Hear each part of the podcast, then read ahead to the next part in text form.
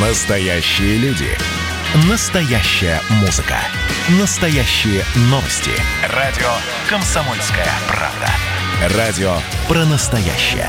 97,2 FM. эм.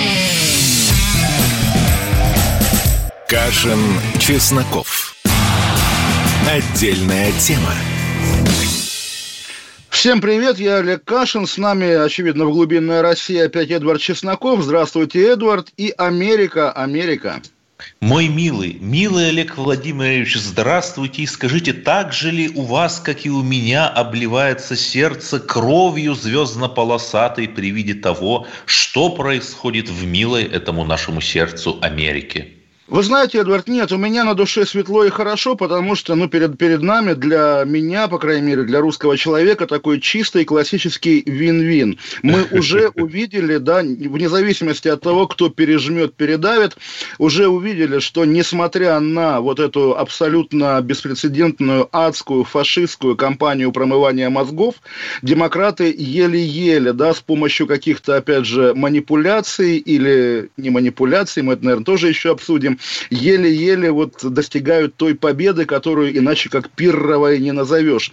Вложив невероятные ресурсы, доведя все до такого омерзительного абсурда, когда и Твиттер, и Фейсбук, даже твиты Трампа сопровождают заглушками, что он неправду пишет, не верьте ему. Даже несмотря на это, половина... Да-да-да, не слушайте политрука, в немецком плену вас ждет теплая одежда. Абсолютно, абсолютно. Вот тоже, да, понимаете, вот э, мы говорим Трамп и Байден. Нет, Трамп как бы Трамп, а ему противостоит кто? Это дед, кто всерьез к этому деду относится? Нет, конечно. Демократы. Трамп против демократов. Мировая Трамп против, Трамп против большой силы, да. И когда вот какие-то там даже наши русские, российские шакальчики скачут, да, Трамп побеждает, мы за Трампа, это ж такое поведение младшего как бы гопника, младшего уголовника в бандитской Кодле, да, когда он понимает, что за ним сила каких-то пацанов, да, и поэтому задирает вот этого идущего по улице рыжего буржуя, которому мы по-прежнему желаем победы, я думаю, несмотря на то, что ему все тяжелее и тяжелее. Э, Трамп э, на этих выборах, те еще можно было считать случайностью, на этих выборах он состоялся как великий политик, как историческая личность, и даже если его прогонят из Белого дома, причем тоже вот еще можно думать, да, Верховный суд, там какие-то дальнейшие а, способы Верховный там, суд, кстати, борьбы, Трампом да. контролируется, вы, вы- вы знаете, я бы все-таки боялся предательства, да, потому что, естественно, таких людей чаще всего и предают. Но еще раз, давайте зафиксируем, перед нами такой трагический, пронзительный, роковой поединок личности и коллективной силы, да, личности и Системы. коллектива, да, и системы. Поэтому, конечно, наша традиция свободных русских людей, конечно, она бесспорно на стороне Дональда Фредовича. Да, но понимаете, в чем дело? Я всегда чувствовал э, некоторое внутреннее подозрение, внутреннюю сомнительность, когда э, наблюдал, э, что цвета Единой России, партийные, синие, они некоторым образом соответствуют цветам демократов. И что же? Что же я увидел? Повеяло благословенным духом до болотного, предболотного 2011 года. Кстати, ну почти ровно 9 лет назад, в декабре было дело, выборы. И сейчас мы видим, вот есть ключевой штат Висконсин. Это один из колеблющихся штатов, который, скорее всего, определит исход забега на Белый дом. Когда был обработан 81% бюллетеней, то Трамп опережал вот этого деда, буйный Дональд опережал сонного Джо на 200 тысяч бюллетеней или почти 5 процентных пунктов. Потом, неожиданно, откуда-то нашлись 130 тысяч бюллетеней, сейчас разрыв минимален. Да, но э, естественный вопрос, а почему? Ведь все же видно на графиках. Эдвард, ну ра- ра- разрыв... Э, Секунду, разрыв- я закончу. да. Почему на этих 130 тысяч бюллетеней нашедшихся, хорошо, нашли мешок где-то по почте пришел, почему там нет ни одного голоса за Трампа или трех, кстати, малых кандидатов от других партий, только за Байдена? Ну, разрыв, поскольку, да, минимален, давайте уточним, что он позволяет Трампу законно требовать пересчета голосов, но вы верно вспомнили тот контекст, когда синие точки на карте, синие пространства на карте нападали на Россию, да, и давайте тоже скажем, Демпартия США – партия жуликов и воров. Да, Экс- вот это организация, да? мощно, я с вами согласен. Более того, посмотрите, какая там адовая коррупция. Какие там, простите меня, золотые кренделя, когда тот же вот это вот одна, там есть э, такое, такое объединение, The Squad э, или банда, э, банда таких либеральных конгрессменш, феминисток, и у одной из них, по-моему, у Ильхан Омар, ее бойфренд получал деньги, работая подрядчиком на ее же избирательной кампании. То есть она собственный бюджет своему бойфренду отдавала. Там, и, речь о сотнях тысячах долларов. Ну, опять же, вечная ссылка на Хантера Байдена, тоже, конечно, да. герой этой кампании. Вчера у меня YouTube заблокировал картинку с его как бы голым задом, потому что... Потому что нельзя... формированиями Ну, в общем, Байдена, в общем, да. да. Итак, я повторю свой исходный тезис, что действительно, если демократам удалось, удается так натужно, с применением всех своих ресурсов, включая, очевидно, административный и совершенно адские медийные, потому что две главные медиакорпорации в соцсетях под ними, да, если только так им удается протащить своего деда, то грошем, конечно, цена и позор им. И вот тоже понятно, что Никакой все говорят... Да. Сдай мандат. Да, все говорят, э, как, как, как, как фамилия вице-президента Байденовского прекрасная Камала эта женщина. Харрис. Я всегда думал, ну, грешно смеяться над именами, но вот это как будто там верблюд какой-то, да, ну, странное имя. Ну, так или иначе, да. В общем, тоже модно сейчас говорить, что вот, смотрите, к власти приходит первая женщина-президент. И если действительно феминисты, феминистки будут радоваться тому, что первая женщина-президент стала президентом только потому, что старый, значит, невменяемый президент был вынужден уйти каким-то образом в мир иной или просто, то, конечно, тоже это такая довольно позорная и такая же стыдная победа феминизма будет, если она станет президентом. Более того, мы на нее смотрим, и то же самое самое. Она, да, как женщина, как человек, а, сомнительного расового происхождения в том смысле, что она говорит, что она афроамериканка по папе, но доказать это она не может. Сейчас модно быть афроамериканцем, да, она как бы придумала себе такого папу, хотя... Скажите, а, а вот вы, у меня к вам вопрос как антифашисту, антифашисту. Раз уж мы заговорили о пресловутых файлах Байдена, то там были не только файлы, но и фотки. Например, дочь Обамы, как бы сказать помягче, дезобелье. И совершенно очевидно, что у них с Хан Хантером, э, ему уже там 50 лет, но молодой человек, а ей тогда было 14, ему 45, но у них был адюльтер. И вот считается ли это нарушением э, неписанных норм современного американского общества, когда белый мужчина имеет э, адюльтер с темнокожей девушкой. Ведь они же выступают против расового угнетения, а сами, получается, угнетают. Как так? Они не соответствуют своей логике. Эдвард, в эфире радио Пицца Гейт, в эфире радио QAnon. Мы сейчас будем разоблачать педофильскую мафию в рядах Демпартии. Понятно, что тоже, наверное... Ох, ох, разго... И потом с нами сделают тоже, что с Тесаком, да? Вот, вот, вот, да. Поэтому я боюсь на эти темы говорить, откровенно скажу, тем более, что действительно тема настолько токсичная, что борьба с ней ведется на всех уровнях. Действительно, это страшно, это опасно. Но все же, да, проговорим. Вот эта женщина, да, Камала Харрис, она обязана партии своим возвышением, поскольку у нее правильное социально, а, гендерно-расовое происхождение. Так, так это фракция партии или партия фракции, если вы поняли мою аллюзию? Вы знаете, я понял вашу аллюзию. Я не люблю эти мемы сугубо, сугубо чиновничьи, единороссовские. Бог, бог, бог, забудут.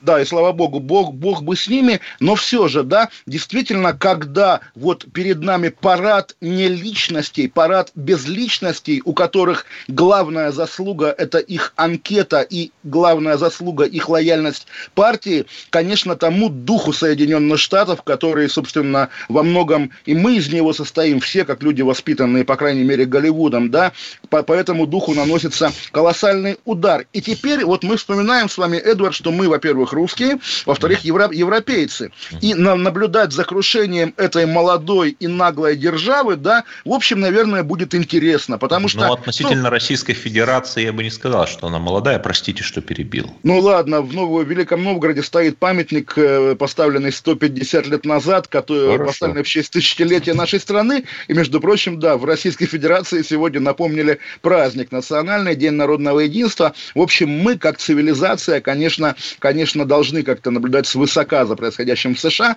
потому что что-то они заигрались, конечно, в советскую власть, мне кажется. Ну, давайте еще ждать, смотреть да. ваш прогноз, Эдвард, потому что я Слушайте, боюсь прогнозы делать. А... Ну, понимаете, тогда, 4 года назад, вот эта жаба была уже заплывшая с жиром, она была не мобилизована, опросы, социология показывала преимущество Хиллари, и, в общем, когда Трамп неожиданно победил, уже поздно было хвататься, хотя что-то что-то там где-то в Пенсильвании, в Пенсильвании видели автобусы с карусельщиками числа мигрантов, то есть это абсолютно же э, такой косплей избирательных технологий какого-нибудь УИКа э, в российской школе. И если мы, но если мы хотя бы понимаем вот этот психологический портрет этого директора школы, который там организует вбросы, мы понимаем, кто его мотивирует, что его мотивирует, но э, пока что вот этот психологический портрет того директора американского демократического синего УИКа, вот он для меня э, загадка. А вы как... А, и отвечая на ваш вопрос, ну, я думаю, что Байден, потому что после этого поражения жаба, надо ей дать должное, оправилась, перегруппировалась, заранее заготовила сценарии, а именно вот это голосование по почте, и очевидно, что, ну, найдут миллион голосов, ну, два миллиона голосов, просто по почте пришли. То есть в Верховный суд не верим, я это имею в виду, не верим, да? Э, понимаете, в чем дело? Э, да, действительно, был такой прецедент в 2000 году, когда Ал Гор, э, Гор Черномырдин, да, и... Ал Гор – это не только Гор Черномырдин, но еще и Грег Грета нулевых, да, Грета нулевых, потому да, что да. он придумал борьбу с глобальным потеплением. И тогда Верховный суд решил, хотя разрыв там на участке был 200 голосов во Флориде, но... Кашин, Чесноков. Отдельная тема. А вот о чем люди хотят поговорить, пусть они вам расскажут, о чем они хотят поговорить. Здравствуйте, товарищи! Страна служит! Вот я смотрю на историю всегда в ретроспективе. Было, стало. Существует человек, который поставил перед собой цель, да, и сделал то, что сегодня обсуждает весь мир. Комсомольская правда. Это радио.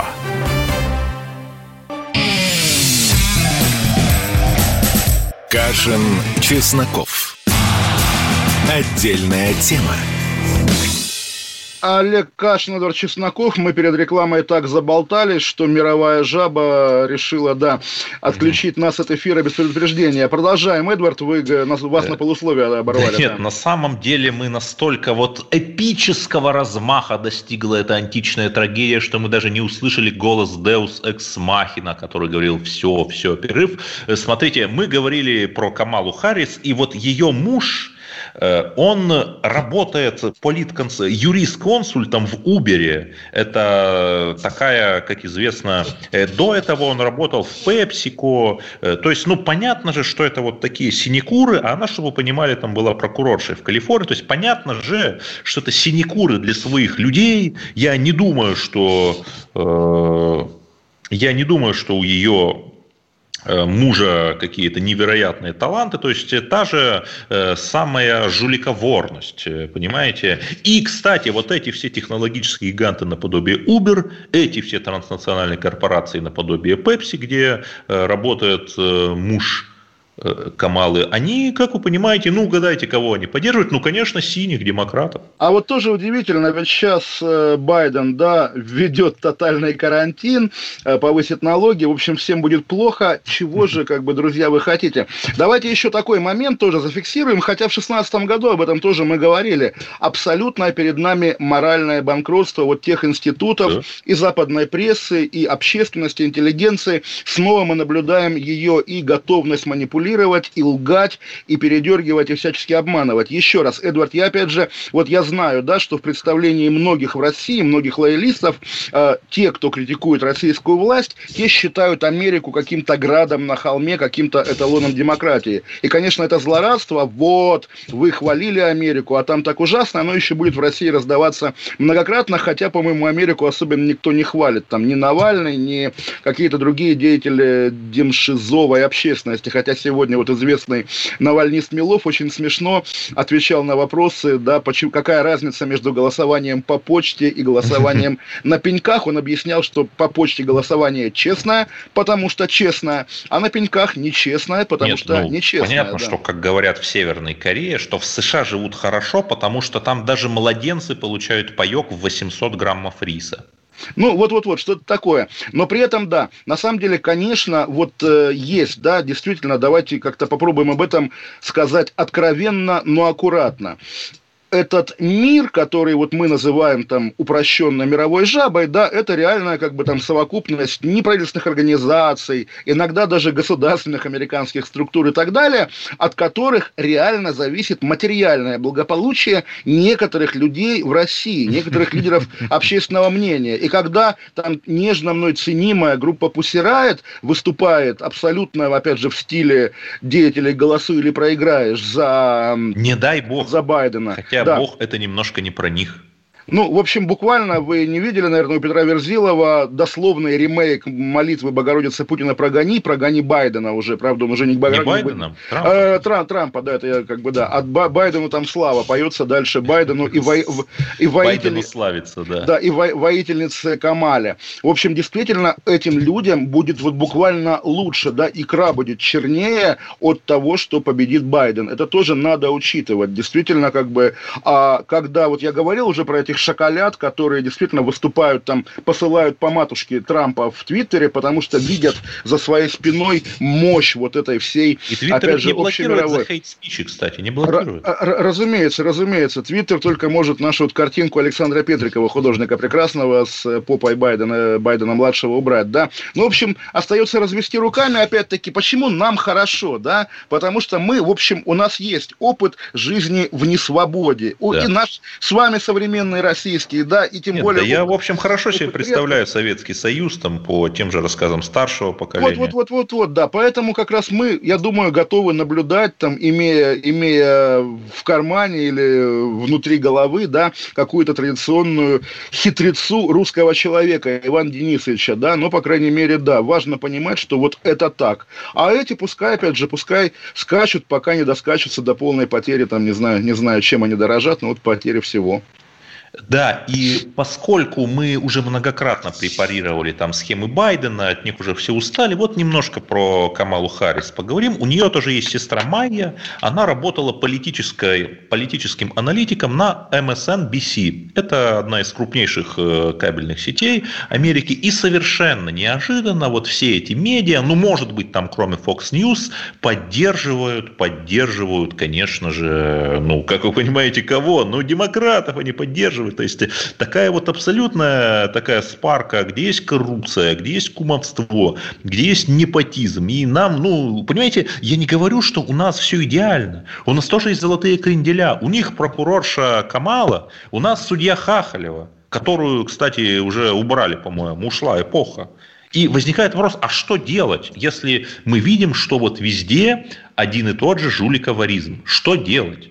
Ну вот об этом я и говорил, когда теперь, теперь любые, как бы, ну что называется, вечную власть Владимира Путина, очередную победу Единой России на выборах, вы Нет, буквально ну, не выберете... вечная, Медведев был, по- помилуйте. Ну, будет впереди, да, обнуление позволяет. Вы будете объяснять так, что а на Западе, посмотрите, там вообще мрак, вообще Байден. Нет, вот, но пожалуйста, если да. Путин действительно эффективен как руководитель, там тот же мощнейший и неатомный в мире ледокол Виктор Черномырый, то есть он же надолго вперед смотрит, понятно, что Арктика будет освобождаться от льдов, и ледоколы понадобятся, он ледокол уже сейчас открывает.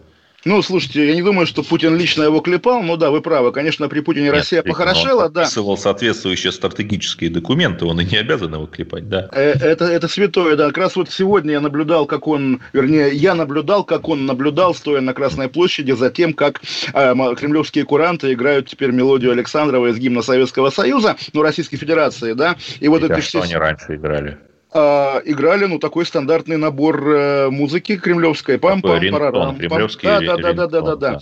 И злые языки говорят, что впервые в истории сегодня куранты зазвенели на 15 минут позже, потому что Путин опоздал на 15 минут. Но, в общем, как раз нынешний Путин такой созерцающий, да, тоже вот этот кусок его трансляции с лидерами конфессии, когда он говорит, передо мной лежат здесь Библия, значит, Коран, Тора и что-то еще такое. Нет, но вы заметили, что стилистически это уже вот очень близко к высказыванию высказываниям мудрецов э, каких-то мировых, которые э, как бы вот именно что постигают суть вещей. Да, что, да, да, по конечно, сути, все конечно. эти великие книги говорят об одном, только немножко с разными акцентами. Я это и хочу вам сказать, что вот вы так говорите, Путин эффективно руководит, Путин эффективно созерцает. И здесь как раз нет повода его ругать за это. Пусть созерцает, пусть он вот сидит, где сидит, там у себя в окошке видеотрансляции. И, наверное, Россия вот по невовлеченности граждан в политику, потому что мы видим вовлеченность в Америке, и лучше бы ее не было, наверное. А Россия по невовлеченности, наверное, может подавать пример. Как сегодня Евгений Примаков написал из Россотрудничества в социальных сетях, у него был довольно эффектный пост. Да, он, он по-английски написал, что вы утратили свое право на моральное лидерство, что-то такое там. Ну, действительно, просто говоря «вы», вот э, а, я думаю, он имеет в виду вот какую-то действительно такую как бы западную демократию, представителями которой в России... Да, коллективный являются... Запад, то, что они Коллек... называют страны свободного мира. Пафос. Да, но Просто вот эти выражения, даже страны свободного мира, ну, нет никакого Майкла Помпео там в моей, допустим, жизни. Да, я его там и не видел, и не увижу никогда. Как я думаю, вы скоро Харрис. не хотя, увидите, как Байден придет. Хотя с Байденом у меня есть даже совместная фотография, похвастаюсь я вам. Вот, но а, для меня, да, этот мир, это, ну, не знаю, редакторы американских газет, с которыми я как-то соприкасаюсь там или общаюсь, э, корреспонденты. И, естественно, когда в облике людей, к которым ты привык относиться, как к носителям какой-то какой-то конечной, по крайней мере, профессиональной истины, ты в них вдруг видишь вот этих мелких, опять же, а, человечков, которые из Белого дома в 96 году выносят коробку из-под ксерокса, да? Здесь да, действительно вот такое... вот этих вот э, учителей с, по сути, нищенской зарплатой, которые непонятно ради чего вбрасывают эти несчастные уиках, бюллетени уик. на УИКе в своем там условном Урюпинске, я не знаю. А потом приходят э, бойцы местного бойцовского клуба, еще наблюдатели избивают, да. Но все-таки все-таки вот этот вечный тезис «в Америке нет стиляк». Фильм вышел когда? Фильм «Стиляги»? 2007-2008 год. И насколько он оказался... Вот на пике нулевых вышел. Да, насколько он оказался мудрым и пророческим. Потому что действительно главное открытие этих десятилетий постсоветских, что действительно вот мы, если пытаемся быть такими, как они, а их нет, да, они как бы непонятно кто, они омерзительные, отвратительные совки. Так да, может нам это... самим собой быть, но тогда возникает следующий вопрос, а мы это кто? Русские это а кто? Вот, вот тоже, а нам быть кем? Давайте, да. Эдвард, будем как Игорь Иванович Сечин. Я там куплю вам или сделаю вам, приготовлю вам колбасу и угощу вас. Как такие Игорь истории... Иванович Сечин или как Игорь Иванович Стрелков или как Игорь Иванович Шувалов. Это, в общем-то, как богатыри на распутье мы перед тремя дорогами, перед этими тремя Игорями Ивановичем. Три России, три народа, три судьбы, да. Ну, в общем, если мы действительно будем плутать между тремя Игорями Ивановичами, то я думаю, если честно, что даже если Америка э, вкатится в ничтожество, мы, русские, ничего хорошего не добьемся. Поэтому пусть что... лучше Игорь Иванович будет триедин в лицах. Ну, в общем, да. В общем, такая, такая действительно жизнь. И действительно, вот я, на самом деле, я э, большой изоляционист, я не очень слежу за мировой повесткой. Мне нравится говорить на российские темы, но здесь тема-то универсальная. Поговорим потому что она об этом уже про после добро перерыва. И зло. Да.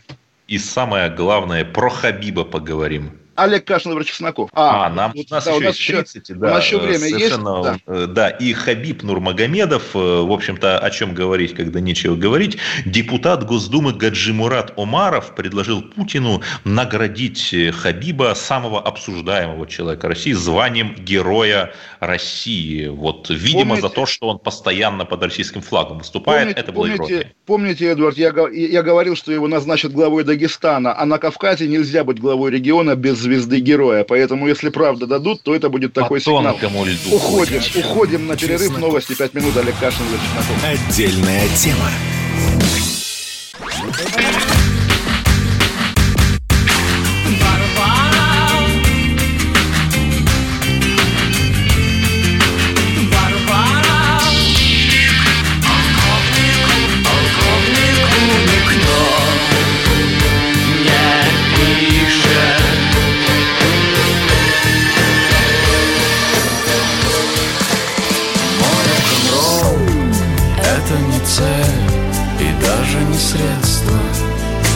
«Комсомольская правда».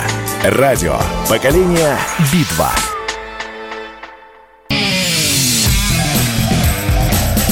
Кашин, Чесноков. Отдельная тема. Олег Кашин, Игорь Чесноков. Мы до новостей начали говорить об идее наградить Хабиба Нурмагомедова звездой Героя России. Идея исходит всего лишь от кавказского депутата Госдумы. И, в принципе, можно ей не давать хода. Я даже имя его не называю, потому что mm-hmm. часто бывает, когда в Госдуме предложили, это какой-то очередной депутат пиарится. Но здесь интересно, действительно, коллизия. В принципе, ну, давайте, да, мы не любим Хабиба, я не люблю Хабиба, но отрицать, что он знаменитейший российский спортсмен, российский, да, отрицать странно. Он действительно вошел в историю, и поскольку, да, с ельцинских времен есть в России традиция самых великих спортсменов награждать звездой героя, может быть, звезда ему и нужна. Я помню, Ельцин наградил Ларису Лазутину, лыжницу великую нашу звездой в 90 каком-то году. Вот. И когда Ирина Роднина, великая тоже олимпийская фигуристка, э, говорит, что не, не нужна Хабибу награда, я думаю, здесь есть такая немножко обида, потому что во времена Родниной, во времена ее активности в спорте Брежнев за спорт звезды героя не давал давал. Давал за что угодно, давал к юбилеям, давал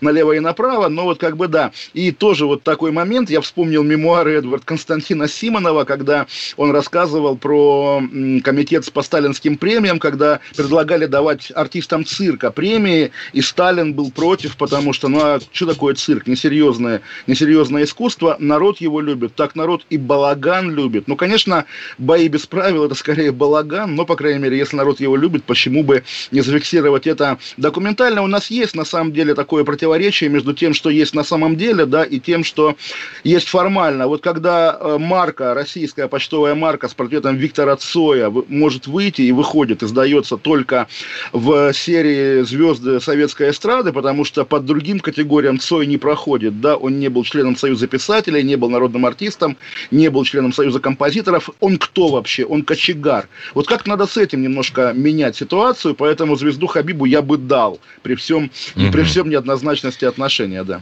Какой вы все-таки добрый человек. Это, добрый знаете, мне человек, напоминает да. вот тот анекдот про Сталина, когда он же был театрал. Вот он в Большом театре, значит, слушает оперу, и какой-то там тенор дает петуха. Он так спрашивает, а это кто? Ему там говорят, ну, это там, допустим, такой-то там, допустим, Иванов, там, народный артист СССР. Народный артист, и Сталин вздыхает. Добрый русский народ. Но мы не можем не уйти и уйти тоже не можем от американской проблематики. Вот мы с вами в преснопамятном и сейчас уже почти что благословенном 11 году потешались над 146%, как известно, это появилось там в телетрансляции на нашем с вами любимом телеканале. Но в том самом ключевом штате, Висконсине, который мы обсуждали в связи с вбросом, там зарегистрировано 3, 3 миллиона 129 тысяч избирателей. Они могут получить бюллетени, потому что они зарегистрированы, все логично. А голосов собрано на 100 тысяч больше зарегистрированных избирателей. Понимаете? Ну все. Вот одна цифра, и все, все понятно, это круче, чем 146%. Ну, как говорится, Эдвард Байден взял Висконсин и перепутал его с Пенсильванией. Ну, что тут говорить, разведем руками. И при этом Костя Цзю, тоже очень авторитетный боксер, вот выступил против присвоения Нурмагомедову Героя России. И иногда мне кажется, что вот этот наш вечный день сурка, это наше русское проклятие, движение от реформ до контрреформ, этот русский маятник, что мы обсуждаем Хабиба Нурмагомедова. Понимаете, люди мрут от коронавируса. В Сирии э, террористы посылают боевые беспилотники из фанеры на нашу базу мимим, а мы обсуждаем Хабиба. Вот вы, вы знаете, Эдвард, давайте сменим тему еще к Дню народного единства. Мне очень понравилось сегодня, ну, абсолютно без иронии, как Владимир Путин ходил по музею археологии в Кремле на месте снесенного 14-го корпуса. корпуса. Да, да вы, вы бывали там, бывали в нем? Нет, я в Кремле-то, конечно, бывал. Кто в Кремле не бывал, тот Москвы не видал, но там не был. А что? 14-й корпус был, ну, в общем, какой-никакой памятник советской архитектуры 30-х годов. Тот же архитектор, что и Центральный телеграф на Тверской. Его... Рерберг, да. И, в общем, да. И, в общем, когда его снесли, почему, причем его как, как снесли? Его закрыли на ремонт, вложили какие-то миллиарды в ремонт этого здания. И когда уже ремонт заканчивался... А какая-то швейцарская компания, по-моему. Нет, нет, нет, швейцарская была при Ельцине. Это а. уже было при позднем Путине, при зрелом Путине, при Владимире Кожине. Вот, собственно, вложили, значит, ремонтировали, а потом вдруг Владимир Путин предложил. И действительно интересная идея. На месте 14-го корпуса был, были Чудов и Вознесенские монастыри. Значит, Значит, да, давайте... происходило даже действие одного из актов Бориса Годунова Пушкина. Вот. Давайте, говорит Путин, акта. их восстановим. Для этого снесем 14-й корпус. Его снесли, и тут оказалось, что если в Кремле возвести новодел, то Кремль исключат из э, списка всемирного наследия ЮНЕСКо. Такая вот коллизия. В итоге это теперь там... исключат делов-то. Я тоже думаю на самом деле. Ну, окей, это важно. В итоге не учли, как часто бывает. Вот все продумали, а какую-то мелочь, в общем, оказалось, да. И теперь в Кремле безумно красивый пустырь, открывающий красивые виды, там, не знаю, на колокольню Ивана Там можно сделать э, какую-нибудь выставку современного искусства, я не знаю, с, э, пригласить Николая Полисского, это человек, архитектор, который расстояние в Калужской области делает. Пусть он там сделает, я не знаю, там какой-нибудь мозг или ухо, или там э, наше презрение к американским выборам, что угодно. А можно не приглашать, а, допустим, условно Петр Павленский или еще какой-нибудь акционист ну, сам придет, что-нибудь сделает, пространство есть для сам этого. санкционирует. И, но тут же ключевой вопрос, понимаете, что все опять будут рассуждать, даже если Павленский придет и санкционирует, это мурзилочность или не мурзилочность. Там это согласовано на соседней Старой площади, это не согласовано. Помните, это вот то наше русское проклятие, что вот без таких рассуждений даже санкционировать невозможно. Пару, пару лет назад какие-то феминистки акционировали как раз, а именно где-то вывешивали плакаты Нет, в поддержку... Вот им я об этом и говорю, да. И в том числе на одной из башен Кремля, по-моему, водовзводной, ну какой-то, да. Оказалось, что это фотки Оказалось, что они в фотошопе эти, эти транспаранты приделывали к башням. Кремля, хотя все поверили. Вот, собственно, тоже так бывает. Нет, нет, и... А еще оказалось, что на 1 апреля обвалился, якобы обвалилась побелка на станции метро Арбатская в том ее вестибюле, который выходит э, в здание Минобороны. И можете ли себе представить, все тоже купились, то есть там была очень качественная такая э, по дипфейковой технологии с трясущейся камерой, типа еду на эскалаторе, там типа обвалилась штукатурка, там Сталин видел, причем обвалившаяся штукатурка была в форме Крыма, и тоже все купили, там ТАСС, РИА, по-моему, напечатали.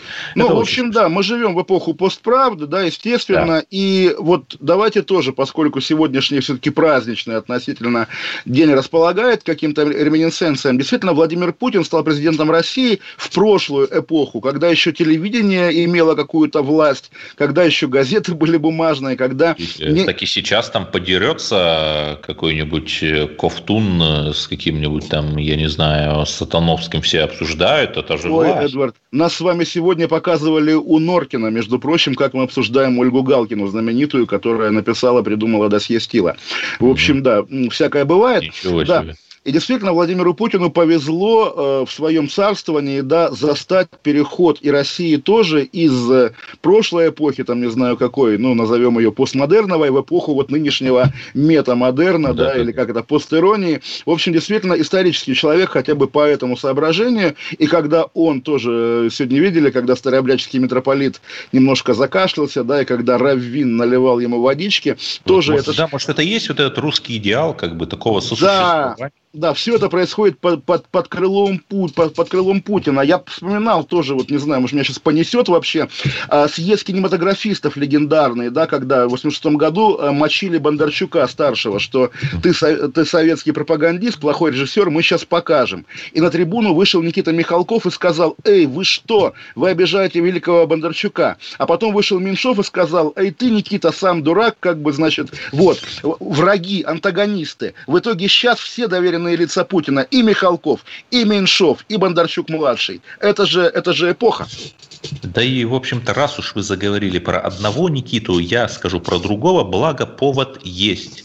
65 лет назад, 4 ноября 1955 года, было принято при Хрущеве, ну, технически там тогда был Маленков, но все понимают, что Хрущев, постановление об устранении излишеств проектировании и строительстве. И с этого мгновения то, в общем, немногое прекрасное, что было в советской эпохе, этот большой сталинский стиль, ампир, это архитектура, ансамблевая застройка, вот эти вот домики с пилястрами, э, эркерами, колоннами, рустовкой и так далее, и так далее, они сгинули, слиняли вместе со старой Россией, и она начала застраиваться вот этими пошлыми, унылыми хрущевками, этими античеловеческими модулорами Ле Корбюзье, когда из лучших побуждений он говорил, что комната должна быть такая, чтобы человек мог дотянуться рукой до потолка, он называл это модулор, но, господи, зачем все это?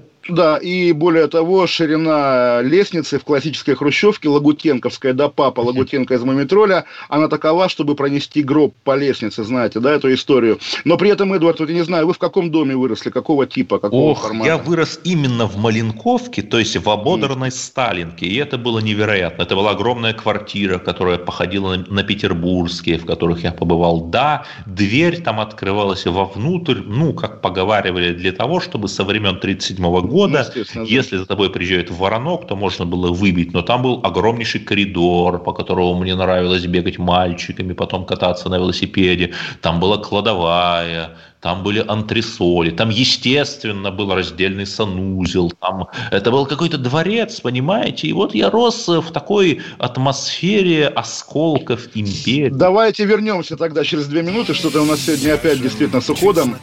Олег Отдельная тема. Георгий Бофт. Политолог, журналист, магистр Колумбийского университета, обладатель премии «Золотое перо России» и ведущий радио «Комсомольская правда». Авторскую программу Георгия Георгиевича «Бофт знает». Слушайте каждый четверг в 17.00 по московскому времени. А что такое деньги по сравнению с большой геополитикой? Мы денег тут не считаем. Кашин, Чесноков. Отдельная тема. Олег Кашин, Чесноков. У нас интересная беседа, как мне кажется, на архитектурные темы. И угу. вот э, действительно 65 лет постановления об э, архитектурных излишествах. И у нас общим местом стало считать, да, что были красивые сталинки, потом пришел Хрущев и стал строить некрасивые хрущевки. На самом деле два момента. Во-первых, да, конечно же, вот у меня лично было такое озарение, когда я в Италии оказался не в туристических таких старинных красивых городах типа Флоренции или Венеции, а в какой-то совсем глубинке в таком диком райцентре. И вот, Да-да, Тольятти по-итальянски. Да-да-да, в оригинальном Тольятти буквально. И вот эта стандартная жилая застройка времен Муссолини, она, конечно, примерно такая же, как... Примерно да, такая же, как... Там социалисты эти итальянские, они, в общем, тоже особо не отличались. Вот, да. И, естественно, делать из, э, ну, собственно, из Москвы, да, по крайней мере, вот такую пародию на усредненную Италию с палаццо, да, посмотрите на здание Петровки 38, оно рассчитано на палящее солнце итальянского юга. Да, с этим У вас заговорил Григорий Ревзин. Да, да, да, да, да. Тем более, вот действительно, он нас научил говорить на этом языке. Естественно, это было насилие и над городской средой, и над культурой, это и над всем на свете. у нас есть. После революционной архитектуры, после дореволюционной архитектуры. Ну, как, как сказать, а там, не знаю, дом Мельникова, к которому ходят поклоняться. Весь Я согласен с вами, да, но это был очень краткий период, э, вот, этой, вот эти вот ну, и тоже, конструктивистские эксперименты, их, ну, их, их реально мало. Ну, во-первых, их немало все-таки. В каждом областном центре есть несколько образцов красивых. А город Иваново, допустим, тотально Вокзал. застроен шедеврами. Вокзал, его недавно починили, стал красивым. Я как раз об этом и говорю. Да, мы при, привыкли считать, что вот все это, а сейчас же еще на Западе мода на соцмод, да, на социалистический модернизм, когда как раз уже даже не э, конструктивисты 50-х годов. Остановки, ладно, тоже уже пятилетней давности, уже стандартные брежневские кварталы тоже с любовью фотографируют. Смотрите, какая труба торчит из-под земли красивая, да, вот все это, тем более, что... Да, то есть практически по... вот тот э, Корбюзьевский район, да, в который да, да, да. В Чертаново прилетели инопланетяне в известном фильме именно, Бондарчука именно. И Чертаново действительно в мировом масштабе великий mm-hmm. район, да. И все же, да, вот вы правильно сказали, вы в Иваново отреставрировали конструктивистский вокзал, который я еще застал ободранным, грязным, там, не знаю, пахнущим всякими выделениями человеческими и так далее, а его почистили, покрасили, сделали неоновую вывеску, и он оказался красивым. И получился Баухаус. Да, то же самое, да. Я как э, Кенигсбержес, где Баухауса хватает, да. Тоже, естественно, радуюсь этому. У нас да. уже мало просто времени. Давайте вот как два антифашиста про русский да. марш поговорим. Про русский. Ну, во-первых, да, естественно, русского марша сегодня как бы не было, и он себя как Хотя 30 человек решил, задержали. Но при этом, но при этом люди, которых задержали, насколько я понимаю, они шли даже не маршировать, показывая, что там, не знаю, как там раньше говорили, э, опять же, не буду, чтобы 282 не было, но, в общем, показать как бы всем, да, что они есть. Сегодня люди собирались возложить венки к зданию в СИН в память об убитом в тюрьме Тесаке. Их как бы там соратники или кумире. И уж на это-то люди имеют право. Я сам однажды пикетировал в СИН, э, требуя освободить Пусирает, да, и понимаю, да, что люди, которые идут к тюремному офису, да, они идут не, по, не покрасоваться, да, и не, не что-то показать. Вот, и да, их задержали. А почему, собственно? Почему, когда мусульмане выходили к французскому посольству, наш Тамон стоял испуганный и так далее? Почему, когда какой-то безумный дагестанец напал на полицейских у Петровки, они разбегались и э, не давали ему даже сдачи, боялись боевого дагестанца? Что это такое? Почему российские менты не боятся только русского народа? Нет, ну, не знаю, может быть, э, просто перестраховываются, потому что, ну, за этими людьми там э, стоит известно кто, а за другими людьми неизвестно кто. Квачков, но Квачкова как-то не боится даже Чубайс, по-моему. Вот никто не стоит, понимаете, вообще никто не стоит за русскими людьми, как раз и никто нам не поможет, Только и не надо Александр помогать. Блок за нами стоит со своей вечной неизбывной тоской в глазах, пригвожденных к трактирной вот, стойке. Я Это как цитата. раз вот больше люблю Георгия Иванова именно с тем посылом, что да, нам никто не поможет, и не надо. Да, нет вот Петербурга, как раз... Киева, Москвы, может быть, и были, да забыл, увы, э, не будет ни России, ни Америки, ни царскосельских да. парков, ни Москвы. Припадок Припадки... атомической да, да, истерики, да, да, да. все распылит, как там дальше. А, все в дыхании синевы, да, что-то да. такое. Ну, в общем, нас это ждет, и как раз, да, абсолютно, и черная музыка блока. В общем, действительно, э, мир вступает уже в какую-то оголтелейшую турбулентность. Я сегодня бродил по городу Лондону в последний день, когда можно гулять. Завтра карантин, все закрывается. Момент моментом. Да, Но ведь перед смертью не надышишься. Вы знаете, вот это вот тоже интересно. Я, я, ну, во-первых, не перед смертью, надеюсь, все-таки еще проживем долго, но все же перед... Перед э, гражданской, скажем так, изоляцией. Я не имел в виду ничего. Значит, весной, перед первым карантином, я тоже ходил, специально зашел на улочку, где в книгах Джон да. Роулинг работал этот самый, да, Курмаран Страйк, съел я как бутерброд в кофейне. Сейчас пришел туда же, в знак как бы повторения карантина, а кофейня уже заколоченная. Даже веганская, веганская веганское кафе «Еда» в исполнении дочери, дочери Ушкова, дочери оно тоже закрылось, понимаете? Нет больше скреп. Нет вообще ничего. То есть вообще вот на самом нет. деле обрушение мира, наше естественное состояние, там, не знаю, даже не с 91 -го года, а черт знает. Я бы сказал, с 1861 года, когда вот эта старая Русь уходящая, по которой грустит Некрасов в своей поэме «Кому на Руси жить хорошо», намекая при всем своем демократизме, что, в общем, без барина там мужику как-то и податься некуда, и в общем плохо. С барином ну, хотя бы договориться можно, чтобы он там оброк взял завтра, а перед этим коня одолжил, чтобы Ниву сжать. Ну, наши с вами беседы в эфире, они часто походят на беседы двух таких баринов как раз, которые, которые вздыхают, ну, собственно, да, вздыхают и понимают, что вот тот, тот мир, который за окном, он рано, рано или поздно... мы, в общем, говорим о России, там, да, кичимся своей родовитостью, а потом идем какими-нибудь официантами, водителями такси в тогдашнее Яндекс Такси и так далее, и так далее. Ну, в общем, да, Яндекс, между прочим, забанил того курьера, если видели, который развозил еду с портретом антимакроновским, где у Макрона на лице след от ботинка, развозил еду с таким портретом на рюкзаке. Так, в общем, где Яндекс надо, так Яндекс банит. Ну, да, да, да. Собственно, а когда мы... в Яндекс подкастах э, появляются материалы про гендерные теории, он вот как-то молчит, наш Яндекс. Ну, вы знаете, это делает моя довольно близкая подруга, и я думаю, она права, как бы, что она их делает. Зато, да, зато у Яндекс... Да, у нас 666 гендеров, да. Зато, зато у Яндекс новостей абсолютно топ всегда забит всякой пригожинской пропагандой, поэтому здесь, по крайней мере, Яндекс на стороне того, что вы считаете добром, Эдвард. И при этом самое главное, что кто бы ни победил в США, в бедах России будет виноват не он, а плохая погода.